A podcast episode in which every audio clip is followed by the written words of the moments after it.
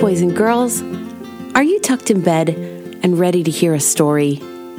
We're going to listen to a bedtime story from the book of Acts, told to us by Pastor Matt from Seven Mile Road in Boston, Massachusetts. Well, after Paul was finished loving people and preaching the gospel in the city of Athens, do you know what he did? He went to the next city. He did, because this is what the Spirit had sent him to do to go from city to city to city and love people and share the gospel with them. And this was a big and crowded and wild, scary city called Corinth. And Paul didn't know anyone there in the whole city. Nobody. Have you ever gone somewhere before and there was a lot of people there who knew each other, but you were new and you didn't know anybody?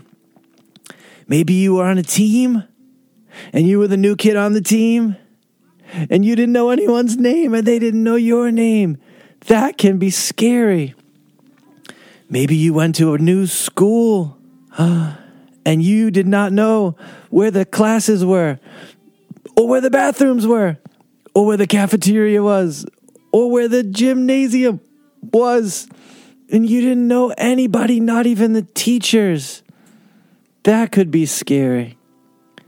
Maybe you went to a new church one day for the first time and you had never been there before and you didn't know what it was going to be like and you didn't know anybody's name and nobody knew your name.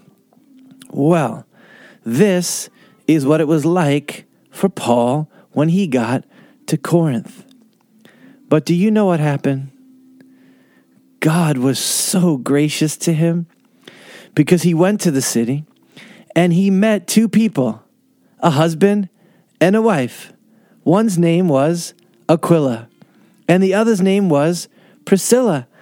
And there was two things about them that was just like Paul. Number 1, they loved Jesus and believed his gospel. They shared that. And number 2, they worked in the same trade. Were they plumbers? No. Were they carpenters? No. Were they masons? No. Were they electricians? No. They were called tent makers. Do you know what a tent maker was? Oh, that was someone with a strong mind and strong hands because they would have to take tough pieces of leather, big pieces of leather, unwieldy pieces of leather, and they would have to use sharp knives and sharp needles, and they would have to make things from that leather like clothes and tents. Yeah. And so their hands were always cut up and bleeding, but that's how they made their money. And so when Paul met Priscilla and Aquila, he said, Hey, we're going to be friends. You love God like I do. And we can work in the same tent making shop together. We could do it. And so, starting with Priscilla and Aquila, Paul built a team of people to bring the gospel to the city of Corinth. And you know what they did first, right? They did what Paul always did first. They went into the synagogue, they shared the gospel with the Jewish people who were there, and some of them believed, and a lot of them didn't. And then the funniest thing happened. Do you know what it was? They said, Get out! Go away! We don't want you in this building teaching anybody about Jesus anymore.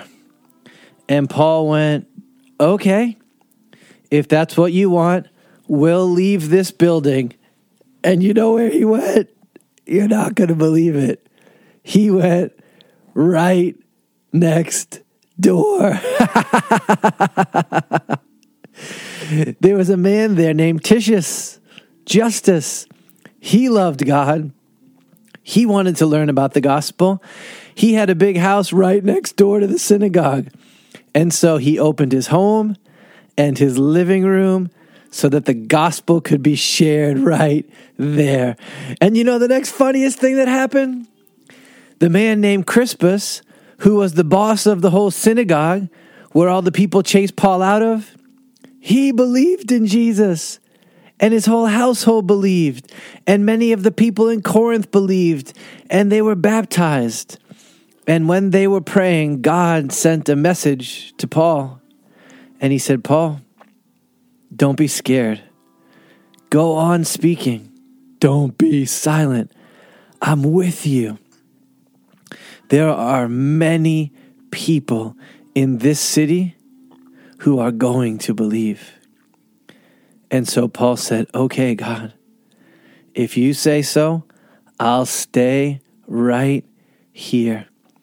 And he stayed in the city of Corinth for one year and six months. And he met a lot of people that he got along with, and a lot of people who believed, and a lot of people who became a part of the church. And do you know that men and women who are planting churches in cities across the planet, they love this story because it's an example of how if we will be bold and go into a city and live for Christ, often God will bless that work. And He'll help us meet people like Priscilla and Aquila and Titius Justus and Crispus. And even if some people don't respond, some will. And even if the first place we try to go to doesn't work out, maybe the one next door will, because God is with us. Whoa. Let's pray. Father, thanks for loving Paul so much and giving him such a good welcome and such good friends in the city of Corinth. And I pray that you would do the same in the city of Melrose and every city where everybody is listening. Hear my prayer. All right, it's time for bed. Good night. Sweet dreams, and thanks for listening. To find out more information about our church, Google Seven Mile Road, Boston.